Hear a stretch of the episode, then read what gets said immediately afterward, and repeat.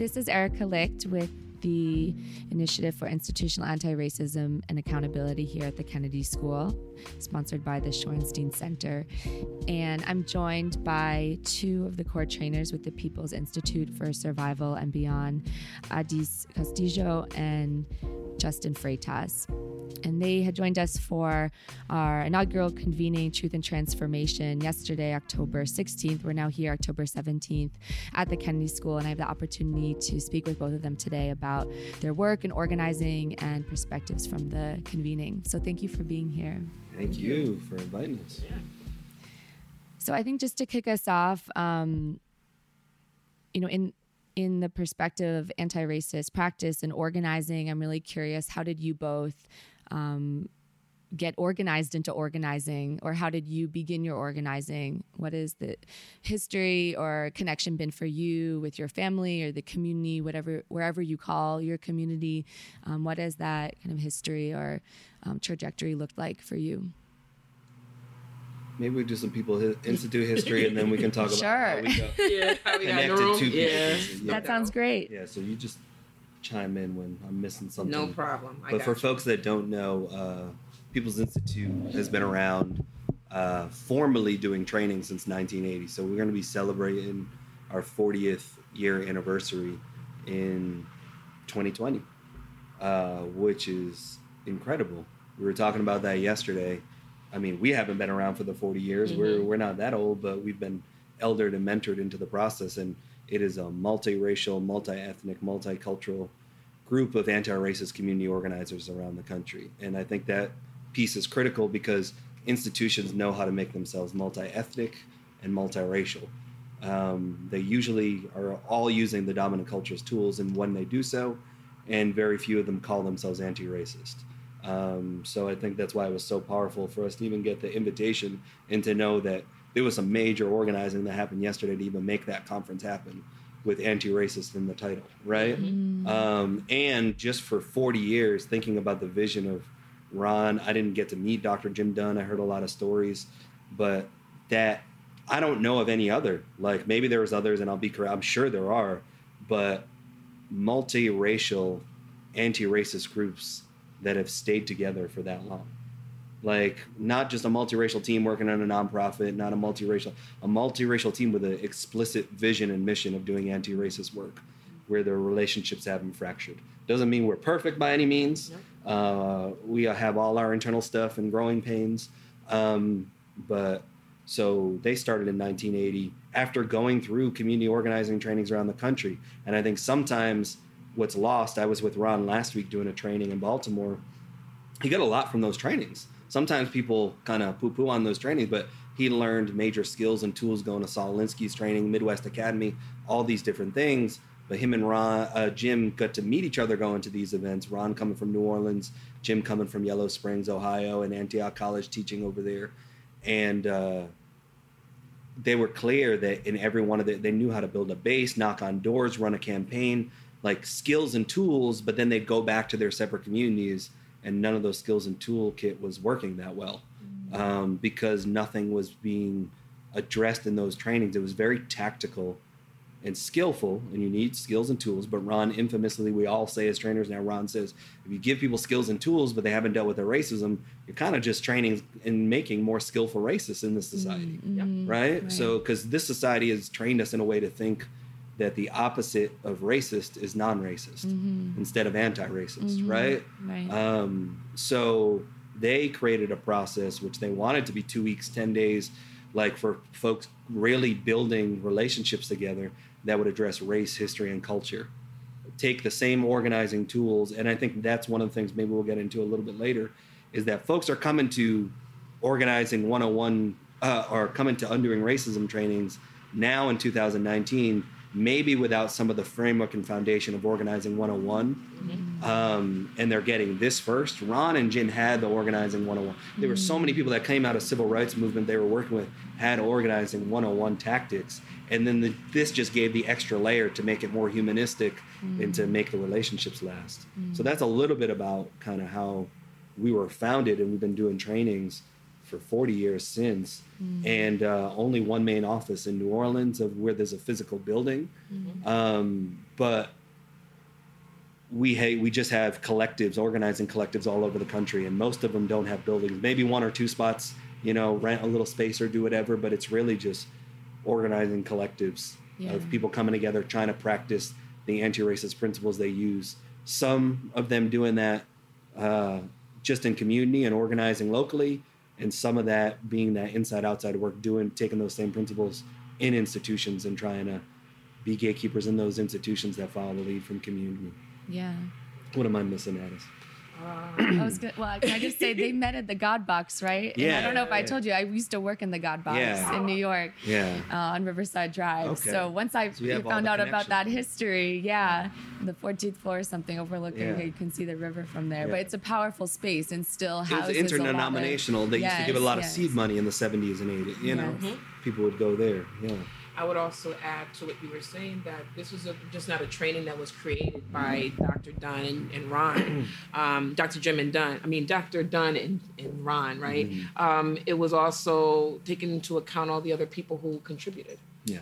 And I think it's even more exciting at the fact that some of these contributors are still working and working with us, yeah. right? Like you have Doctor Michael Washington, you have Barbara Majors, you you still have David Billings and Marjorie Fink. Like we have a cadre of elders that are still with us. Yeah, Diana who, Dunn and Kimberly Richards, who is now our, ex- our executive director, director, you know, mm. folks that have been contributing. So this wasn't just like the brainchild of two African-American men. This was, they may have been leading the process, but this was a multi-racial, multicultural effort to actually create this training. And it's been perfected over the forty years to the point where it's almost like second nature for us, right? Like we don't all train at the same time. We don't all come into the process at the same time, but we all have the understanding and the language. And then we continue to build on that with each other. And this work isn't just about the adults. Um, from the People's Institute, this also grew the People's Institute's youth agenda. So a lot of this work is intergenerational. So we have separate work that happens with young people across the country. This past summer, they had their second annual um, youth summit, where we brought in over one hundred students from all over the country to do the anti-racist work together, which is very powerful. So it's this is a growing movement, and we have young people that are not just soldiers, but are also trainers, that are facilitators, that get this analysis, and then it changes their lives. So there's just so much mm-hmm. going on with this work that is bigger than just the training. The mm-hmm. training is just what people know us for, but really is the movement that mm-hmm. we're building, mm-hmm. that it really gets... kind of like, um, it almost feels like we don't talk about that enough because it's not under the People's Institute's name, but a lot of that work has grown from the People's Institute's work. Yeah. Yeah. And it's beautiful. The, yeah, just the collective, the, the, as you said, like you don't have the brick and mortar office to have like the people, um, the people resources, people in communication, people in the collective, people, Um, just continuing the movement forward. I think what you've described as like a, as movement building. Mm-hmm. Well, and, and yeah. I, I got connected to them in two thousand five, my last couple of years at Springfield College in Western Mass. Mm. And we had people coming all the way up from, because that was Katrina. So when you talk about folks that, um, folks were coming all the way up to Springfield, Massachusetts, looking for refuge from Katrina, mm. right? So, mm-hmm. uh, that is one of the things that, that Ron speaks often about. And we really don't even have numbers to know how many people we've trained because our records and our office, the one building we do have in New Orleans, was wiped out in Katrina. So we don't, we kind of don't know all our numbers pre two thousand five. So, and then I think the original elders, from what I've heard from them saying, is everyone was around the country wondering what the hell are we done now? Like, but that spoke to the principle of networking, building a net that works, that the work just kept happening because even while they couldn't be at home in New Orleans, people were organizing trainings in their own community around the country and doing their own, they were part of campaigns, and they, we understand the training to be a base building for the, for people to be clear so that we work better on campaigns in our own local region. So the work just kept happening everywhere. And that was like a testament to the relationships that had been built. I mean, how many places could get, you know, their office wiped out? Like, and be a historically Black, you know, organization and community, an organization of color of all, you know, people look up, like, don't have that generational wealth to, oh, we'll just reopen again. You know, like, you know, like that was human, you know, networking that that kept even the People's Institute going post Katrina. Yeah. yeah. Do you all want to speak a bit to your personal kind of experience of community or connection to organizing, or also just how the principles have kind of impacted the the way in which you think about your organizing? Sure. Um, so I came into the organizing work not knowing I was an organizer. like I didn't like, I, damn, I am an organizer. It's kind of like that question we have. Anybody yeah. here an organizer? Mm-hmm. I'm like, no, I'm not. Yeah. And then when you think about it, yeah, mm-hmm. I, I've been an organizer for a while. Um, so I've been a service provider most of my life. I've worked in the nonprofit and uh, state government work, um, and even foundation work for a little bit. And um, it wasn't until I went to the workshop in September of twenty sixteen. Um, there was a group called Just Moves um, in New Haven, Connecticut, which was a collective of artists and organizers from New Haven who had gone through the training. Mm-hmm. Specifically, they went through the Urban Bush Women's Summer Leadership mm-hmm. Institute, which has embedded the Undoing Racism workshop as part of the institute, right? So they went through it, and their goal was to bring uh, uh, more of diversity and dance therapy into clinical work at um, the Connecticut Mental Health Center. And when they brought in the Urban Bush women, they got told, you know, you, you guys really need to do the Undoing Racism workshop. So a whole group of folks went, and they were so inspired by the work that they wanted to do more work in New Haven. So I got the call specifically because um, that group wanted to host a workshop for young people. And as the executive director of the Citywide Youth Coalition, my job is to know who are the providers, who are the young people, and how to get them all in the room. So I was actually helping to organize the workshop, not having been through the workshop. Mm-hmm. And I'm just sitting up here, and we it took us three to four months to actually completely organize that workshop down to the food, location, curate the room, who we had in there. And I'm just, you know, lollygagging, being a part of it, having conversations with Kim on the phone, not knowing mm-hmm. what's going on. And then I finally go to the workshop in September, and it was like a holy shit moment. Like, I had no idea that I wasn't crazy, that all the stuff that I had actually gone through wasn't all in my head. And it kind of made every everything officially made sense. So I was trying to organize folks in the community to go beyond just coordinating services or getting together just to apply for funding. And now I go to this workshop, and I recognize that all this time, we've been thinking that the way to make people better is to fix people. Mm. When the reality is that it doesn't matter what we're trying to fix. It don't matter what program you have mm. if you're still dealing with the same system. Mm. So it's almost like um, in New Haven, we have, we're saturated with nonprofits. And everyone wants to teach young people how to fish. But then they send them to a pond that has no fish in it. And that's the organizing word. The how do we build the pond? How, matter of fact, how do we organized to get a bus to take us to the Long Island Sound mm-hmm. in order to start fishing. We can't just keep thinking that we're going to be building skills of young people or people in general and not changing the actual terrain of the landscape in the city to make things better for folks. Mm-hmm. So once I went through the workshop, it was like the aha moment I needed. I couldn't get people to move or to even organize for their liberation because they didn't know that we're in bondage. Mm-hmm. I didn't know I was in bondage until that moment. I thought I was liberated in that moment too. Mm-hmm. And then I realized I'm not at all. So what has inspired my work from that point on in September has been very being very clear of what this analysis is. What brought me to organize in the first place is the fact that I'm raising Black boys. I worked in a correctional facility. I was the C O, and I remember how much I hated that work. And the only thing I could think of while I was there was that I don't want to be here to usher more children into these facilities. Mm. But never did I realize or know that in order to dismantle that system, I needed to have an mm. understanding of the race analysis. Mm. I knew what I was seeing in the jail, mm. but I didn't have the language or the understanding or the history of the organizing in order to make it, to us begin to undo it. So for me, even when I think about the principles of um, the anti-racist organizing principle, there's three that resonate most for me. One is learning from history. We don't know our history, we're doomed to repeat it, right? Two, developing leadership. I don't do this work alone, and it's critical that I bring as many people with me and I teach them to lead too, because the movement can't stop when I'm not available. And three, understanding and healing and undoing the internalized racial oppression.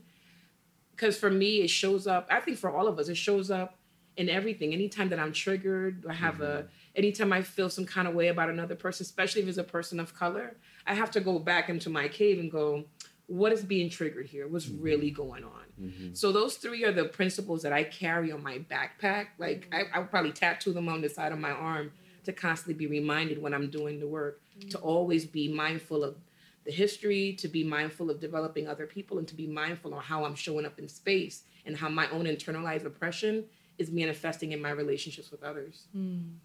Mm. What about you? Yeah, yeah. The fixing, the, that emphasis on fixing people versus fixing the system, yeah. I think is, that's the nonprofit industrial complex. I mean, think about it. We're at the Kennedy School of Government, right? And I thought it was interesting yesterday to hear, we were just talking about how I was blown away by thinking, you know, that, wow, you know, Harvard has an actual program for public policy and public administration.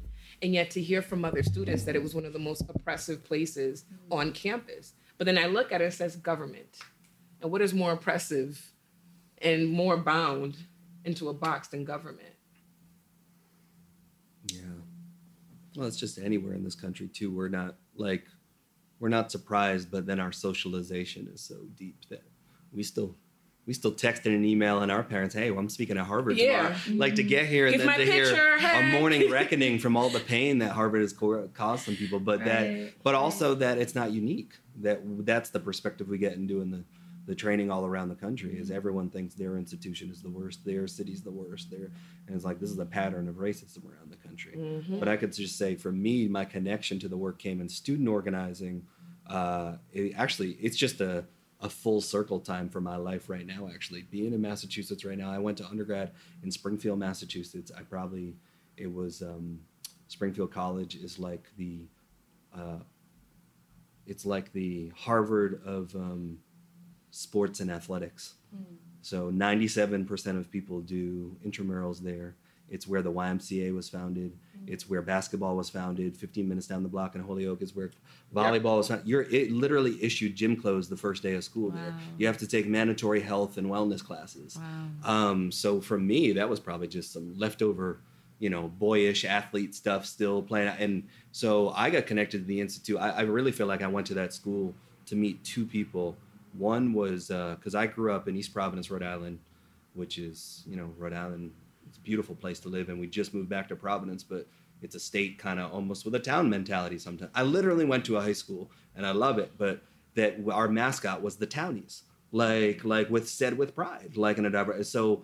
And there is some good pride in that, and there's we got to get out of we got to have some perspective and move out of, you know, our own community like in, in different ways. And I think of Maria Reyna, one of our um, mm-hmm. Pumarejo, one of our trainers in uh, in Puerto Rico, uh, who says, developmentally, everybody needs to leave home at some point, even if it's not that far, right? Just to be, right? But it's whiteness that tells you not to go back, mm. right? Mm-hmm. Like it's what every other group, because of their collective cooperation together, you're supposed to achieve so you can bring back and share, mm. you know? Whereas whiteness is on a linear pattern of you, you measure your success by how farther away you came from one point to another.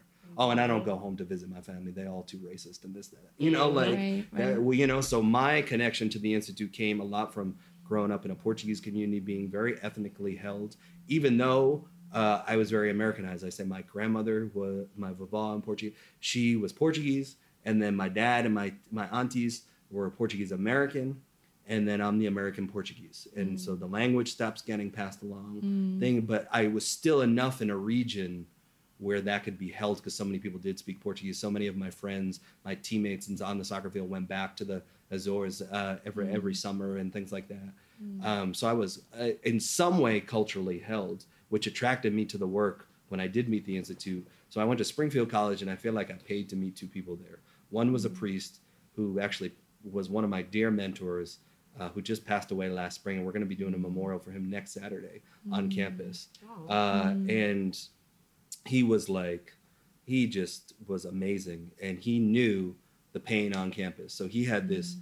this knack for just working with men and all these folks who were doing sports and intramurals and thinking they're on their last leg of trying to be professional in football and wrestling and all the things mm-hmm. that, and just getting them to talk about their feelings and cry. Like he's like this, like he's seen them party and drink too much on weekends and and just not sharing their feelings. So that was kind of like the emotional, like stuff that development that I needed. And in the classroom, I took disability studies mm. with a teacher, Allison Cumming McCann, who was a white woman who had taken this training in the early nineties. So she brought her family through this training. Mm. And I didn't even know if I wanted to take disability studies, but I wanted to keep taking her classes because mm. she brought some humanity into the space. Mm. She would say, I'm bringing in cultural sharing into our class from the People's Institute, like, and we would culture share. Like, and I was like, wow, this is not happening in any of my other classes. So she was clear, no matter while we were looking at disability, she was always bringing in kind of race and gender into it. Mm. And similarly, when I went to social work school, disability studies there was like, you're going to be one of two to three men in the class. So you better be able to speak to these different identities. Mm. So by my senior year, I got connected. I had been doing some, I, I wouldn't say so much activism, but some things in relationship to it. I had a lot of internships in that, which connected me to community-based organizations. So I knew what was going on mm. in pantries and housing and different things that were going on because so much of my school and undergrad ended up being internship. Mm. But then I had friends doing activism, and then I was supporting who were doing stuff around sexism, around disabilities, clothesline projects, you know, vagina, all that stuff, mm. right? And what I started to notice really quickly, whether it was in the disabilities class, whether we were working on sexism, whatever it was, was that white women were benefiting when we were doing stuff around sexism. White people with disabilities were benefiting mm-hmm. all the time. White, whatever, if we were doing L G B Ts, white queer folks were benefiting mm-hmm. more than anybody else. Mm-hmm. So when I finally connected with the Institute, um, yeah, it was, just, it was just that click, like you're saying, Adis, of like, okay, in a race-constructed country, yeah, you know, it's not that race is more important, more oppressive than it, but like, you know, I, the way we'd say it now, you know, or at least that, that I say is like, we're going to be able to work more effectively for collective liberation of every oppression mm-hmm, mm-hmm. when we understand yeah. race in a country that was founded on race. It's like when people are, you know, like, why are you going to make everything about race? Like mm-hmm. you hear folks that say that this is literally a country that made everything about race by yeah, law. Yeah. Like, and we have the nerve, like, yeah. to say, like, why are you going to make everything about race? Like, we did literally yeah, by literally. law in this country. Yeah. You know, so we didn't make it by gender. There were, there was gender discrimination, there was misogyny, like, and all that needs to be unpacked.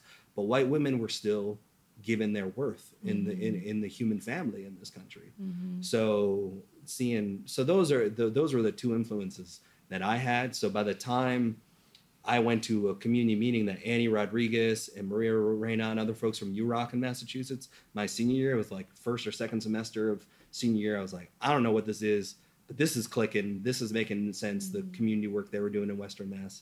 And then my mentor, Leo, Father Leo, was just like, you know, if you don't go to grad school right away, like school is not so much your thing as, as much as experiential, just mm-hmm. go get it done right away. And I went to Fordham, and, and New York had a bigger presence of the People's Institute and social work school. So I started mm-hmm. to just connect with them all the time. Mm. So I was with David Billings and Marjorie, and they were kind of my pseudo parents while I lived in the Bronx and and, and went to school there. So I was lucky that mm. I, we crossed over at the same time there. So you didn't start facilitating until when? Um, I probably met the Institute in two thousand five, and then, you know, was in on a organizing circles and probably f- started facilitating in two thousand ten. Wow. Okay. Or eleven, two thousand ten. Yeah. I hope it's okay if I share this, Justin, but I know when you all were moving back to Providence, yeah. um, you posted, well, no, I don't think you even posted. Someone mentioned it in the People's Institute listserv. Mm-hmm. And all of a sudden there was just like this outpouring of love, and people mm-hmm. like who had mentored you or trained with you or been with you, like people just both like from the New York community, New York, New Jersey community, just like kind of sending you all and your partner and your children on your way, but like with love, and like also saying like your pre- your like your physical lack of presence will be missed, and also just as you mentioned, like that that return home and like the significance of that, both for like family but also for um you know just the kind of like full circle.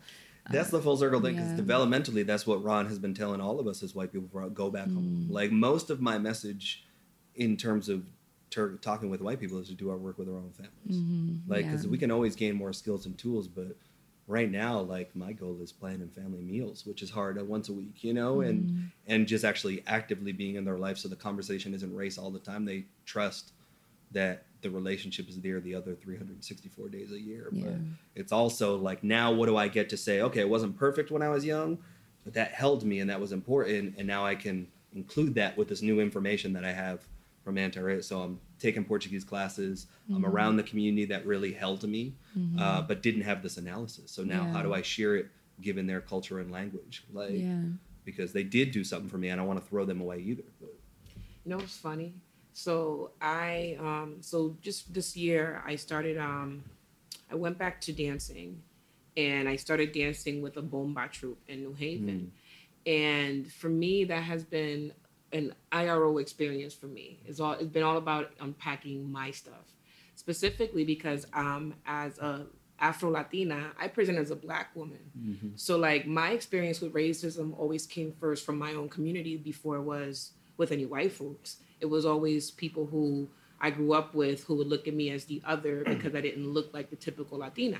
So to me, for me to be in a space practicing an actual African tradition from Puerto Rico, and the space is predominantly white because most of the players and the dancers that are there now are very fair-skinned, white-presenting Latinos. I actually go specifically forcing myself to stay in that space to reclaim my space. Mm-hmm. Like, no, this is my culture. Mm-hmm. I deserve to be here. Right. Um, and they're not used to having me in this space and they're going to get used to me mm-hmm. being here too. So like recognizing that constantly when I'm in that space, how uncomfortable I am mm-hmm. to be with within my own culture, because I always felt kind of marginalized even yeah. in that space. But th- that's this is the work of anti-racism. Mm-hmm. Constantly, I still go there. Mm-hmm. I go there representing as my full self. I don't hold any of that back. And it's been, I think it's kind of like, it's been very spiritual for me at this mm-hmm. point, where every time I go, a little bit of my, I get more of my humanity back. And at the same time, my um, other colleagues in the troupe also get part of their humanity back. Because mm-hmm. I start seeing them as more than their skin tone. I start being connected with them through the music, through the culture, through their heritage, through their history. Mm-hmm. But none of that would have happened had I not gone through this mm-hmm. process, had I not had an understanding mm-hmm. of how this was playing out for me. If I didn't have this language, I just would be like, I don't want to be in that space and I don't know why. Mm-hmm. But now that I have the language, I'm very clear. And then I force myself, just, I go to my growing edge even that much more. Mm-hmm. So like, I totally feel what you're saying because yeah. I'm experiencing that right now as I'm trying to really gain a sense of my history and be in a community and relationship with other people who share my heritage. Mm. And when you're talking about that return to humanity, or not even return, just that um, the humanizing process of anti-racist organizing and work, mm-hmm. both personally and in collective. And I think for me personally, as a white person going through the workshop, it's been an experience of, well, of humanizing, of humanizing my own my own experience, my own internalized um, racial superiority, mm-hmm. how white supremacy manifests within me personally, within my work, within the work I'm trying to do on anti-racist mm-hmm. practice. Um, and I think just that humanizing piece that you've named is, uh, that you've both named is really critical. Mm-hmm. And I think, I don't know if it was one or both of you talking about when race gets left off the table. I think it was actually you, Justin, like in, I mean, that's, and like a lot of nonprofit work and a lot of quote unquote activist work or organizing work, particularly around, um, sec- you, might, you men- mm-hmm. mentioned a number of forms of, you know, marginalization. Which are all or, need to be addressed. Yeah, yeah. Which are all valid, right. Experiences mm-hmm. of oppression. And, you know, without that both intersection of race, you know, like Kimberly Crenshaw's mm-hmm. like work, let alone just a, a return to a foundation of the country of like first contact with Indigenous folks being about race, being about genocide, being mm-hmm. about theft, being about yeah. trauma, violence. Uh, and with that being said, I think I'd love for you both to speak to kind of the arc or the trajectory of the two-day workshop and how it was conceived, you know, in the history of, um, you know, Jim Dunn and Ron Chisholm, as well as, you know, the analysis piece, because, you know, people and you both initially and then myself go through this process, and you've, because you've trained a lot of people, mm-hmm. have seen this process unfold a lot of times. Yeah. So not to say that each experience that there's like, you know, something across all of them, but mm-hmm. I'm interested in like what that's like, what unfolds over those two days in that room with those people. And sometimes it's people who all work at the same organization or youth who are maybe all part of the same group, mm-hmm. but often maybe it's just an an open call for whoever, yeah. you know, wants or needs to be in the room. So I'm, I'm just interested to hear, having seen those spaces, that that really powerful, I shouldn't say two day, I guess it's technically two and a half or mm-hmm. whatever the arrangement is. whatever the arrangement is for that day. Yeah, but at least two days. Yeah. yeah. But yeah, what, what's that been like? So day one is a little nerve wracking, because people don't know what to assume or what's going to happen. And day one really becomes a day where we are setting the tone and building relationships. In fact, I think people get so upset when we're not, they don't get an agenda. Mm. They don't get the breakdown of everything we're doing when we're doing it. And it's specifically to bring human, the, the human experience back into the workshop. Some people want like, oh, this this is B S. We were supposed to start at five and it's five thirty and we didn't start yet. And we would say to that, we started at five. We started. And when the minute you walked in, the workshop started. You signed in, you got something to eat, you started talking to folks. That's part of the workshop. Mm-hmm. Everything that's done in the workshop mm-hmm. is with intent. Mm-hmm. Um, so our day one is really about relationship building. Day two becomes a time when we go through kind of setting the tone, the standards, how we're going to move, and going into history. And day three becomes, for me, for lack of a better term, is a day of grief. Mm-hmm. Day three is always the grief day. And I think about often um, how the social workers who come into the work and who are facilitators talk about the stages of grief. And that's really what manifests mm. throughout those two and a half days. Mm. There's a certain level of excitement. And then when the reality hits, there's a certain level of anger and sadness that comes along with understanding the history.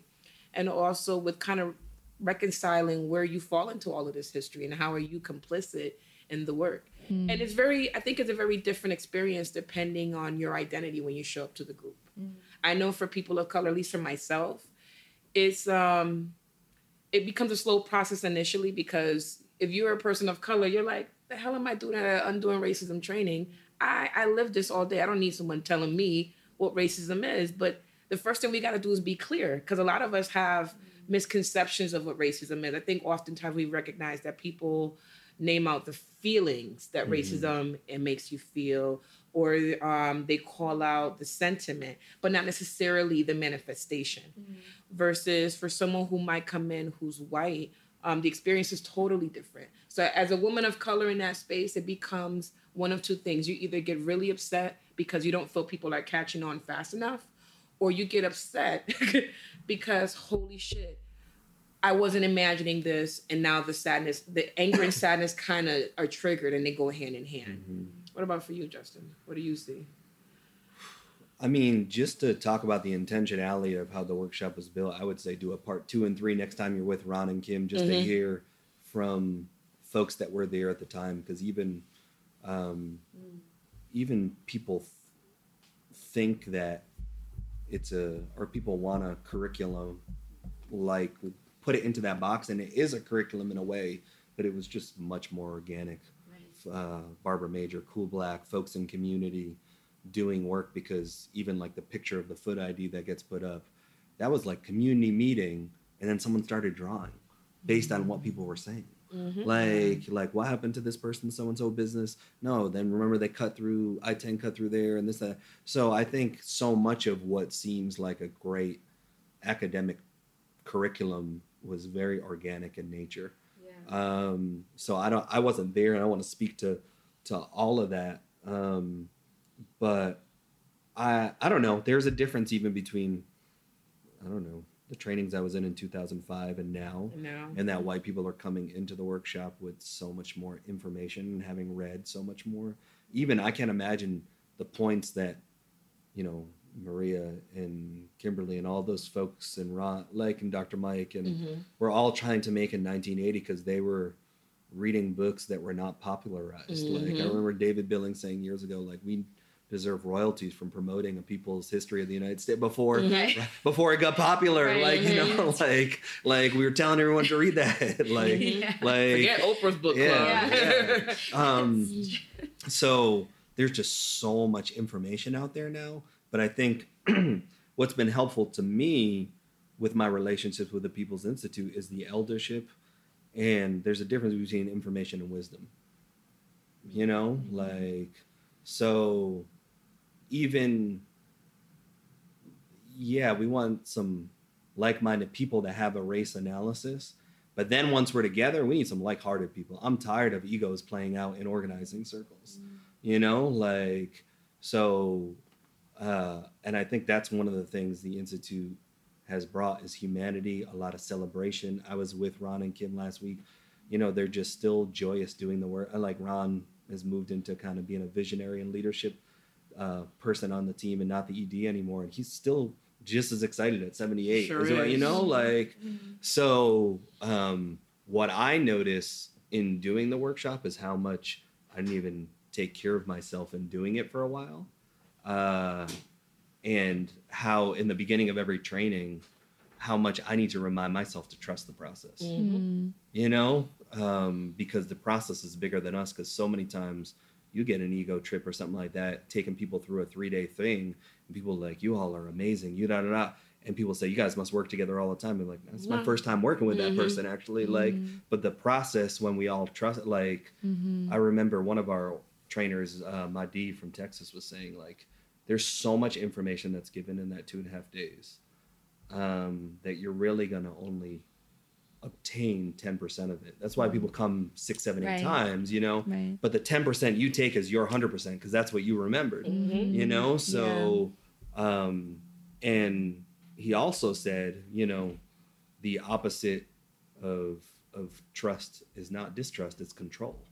So oftentimes how we try and facilitate if we're trying to control too much and not letting the process take form. That's the way we get into problems when we're organizing in our circles locally. Mm-hmm. So, you know, not passing around leadership, not doing that, you know? Yeah. So I think th- they actually get a lot more out of even seeing a multiracial team function together like we actually care about each other. Mm-hmm. Um, while not protecting one another, like, enabling one another, holding each other to our highest selves. It's not like, oh, they're just getting along. It's a multiracial team. They're talking about truth and, you know, like, and they're calling each other in and out from yep. time to time, mm-hmm. like in a healthy, respectful way. I think they get more out of just seeing that sometimes than even all the content. Cause you can read any of that stuff and, you know, like there's bibliographies and books and stuff, but. Yeah, but it's the practice. Yeah. Like I, I think for, like I think of um, my relationship with Kyle, for instance. Mm-hmm. So Kyle is the person I organize with out in New Haven. Kyle and I are locked in co-conspirators. We've been working together since twenty sixteen, but we didn't really become comfortable with each other, to be honest with each mm-hmm. other, until maybe last year. Mm-hmm. And that to me, in, in and of itself, is a true testament to what this process is.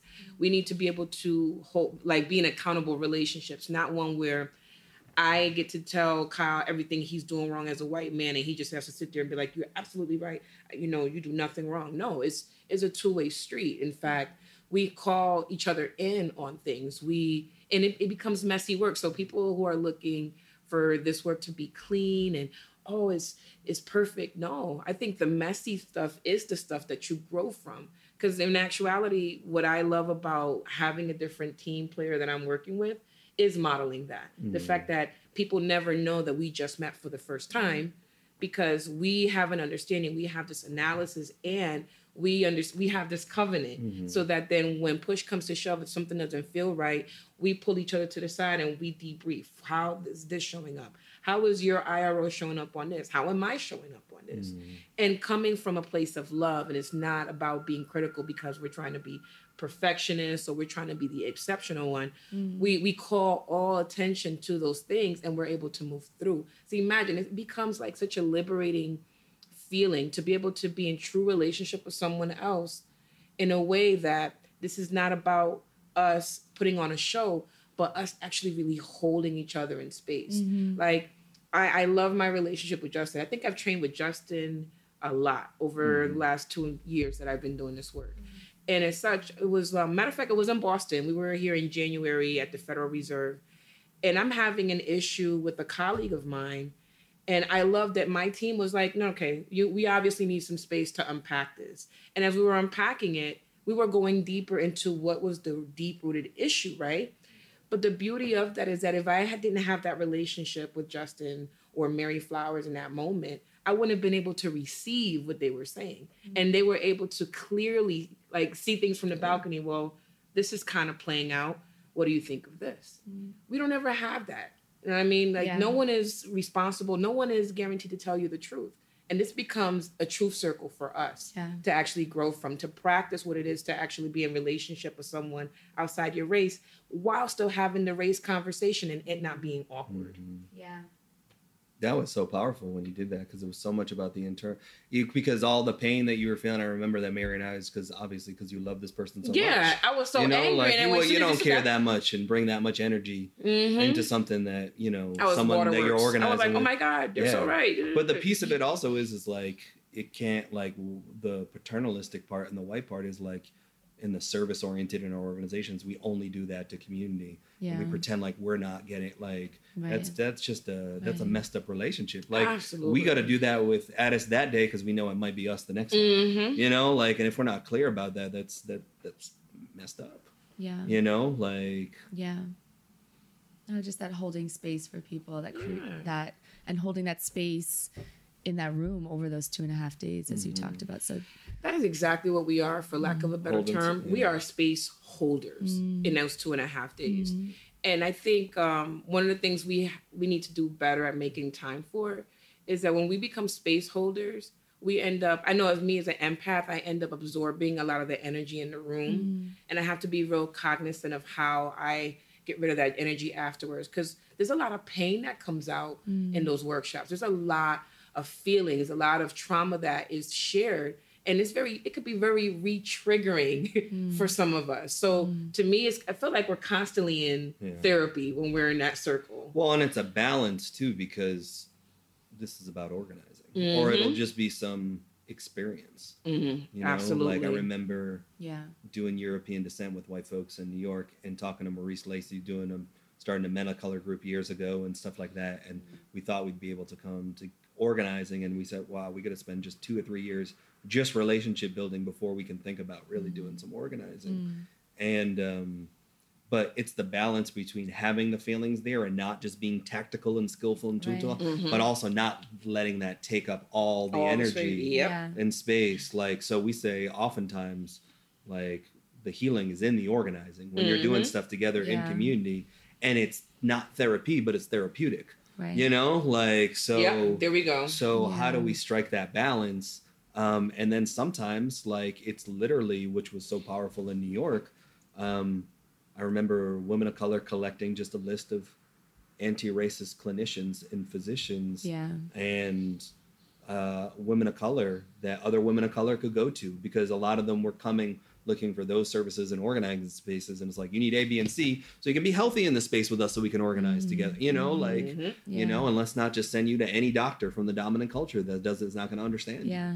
Like, so, so that's how big the network is. Like, we know, even if they're not trainers, we got some anti-racist physicians here, yeah. or some mm-hmm. anti-racist lawyers right. here, or some anti-racist, you know, Carla from Haymarket yesterday, mm-hmm. you know, people mm-hmm. like doing good work in a field like philanthropy. My gosh. Like, yeah. Like, yeah, that's right. Because this is a lens analysis needed across all yeah. people or sectors, right? This is not just about nonprofits yeah. or no, social services. This is about every dimension. You know, we had a lot of people from to the design school in the room yesterday, mm-hmm. like how yeah. in urban planning, let alone, you know, architecture, design, mm-hmm. engineering, the every framework. Like there's the opportunity, racism is going to be playing out sure. in every every framework. Uh, well, we're so grateful you all were able to come um, yesterday and today. And thank you for your work and your organizing and your truth telling and the truth telling you will you continue to do. And um, thank yeah, you we're for just your really organizing. We know it took a lot mm-hmm. for you to and Doctor Muhammad and everyone else to, to make, make this happen. happen. Like. I know there's a lot of pain from people's experiences of going through uh, what Doctor Kim would call the academicization process, mm. like mm. Um, at any school. Yep. So people just need to f- have the space to vent and share that pain. Mm-hmm. And then also, you know, get rid of like this false expectation we had that this school was going to do, you know, like mm-hmm. that any school could, like in a race constructed country that isn't trying to be anti-racist, and even mm. when they are, that is going to be messy, you know? So, yeah. So we know it wasn't easy, and it took a lot of work, and you're a student at the same time, and you're an organizing at the same mm-hmm. time. And so oh, kudos. Yeah. If anything, my timeline has been buzzing since I've been, you know, posting about my time here. They're like, why don't they bring this over to Yale? I'm like, oh, mm-hmm. I'll talk to Harvard. Mm-hmm. yeah. No, but it's it's a, I've never seen a conference like this. Mm-hmm. Um, I look forward to seeing you guys grow mm-hmm. in this conference, because there's definitely some room there for more. Well, thank you both so much, and uh, we appreciate your time.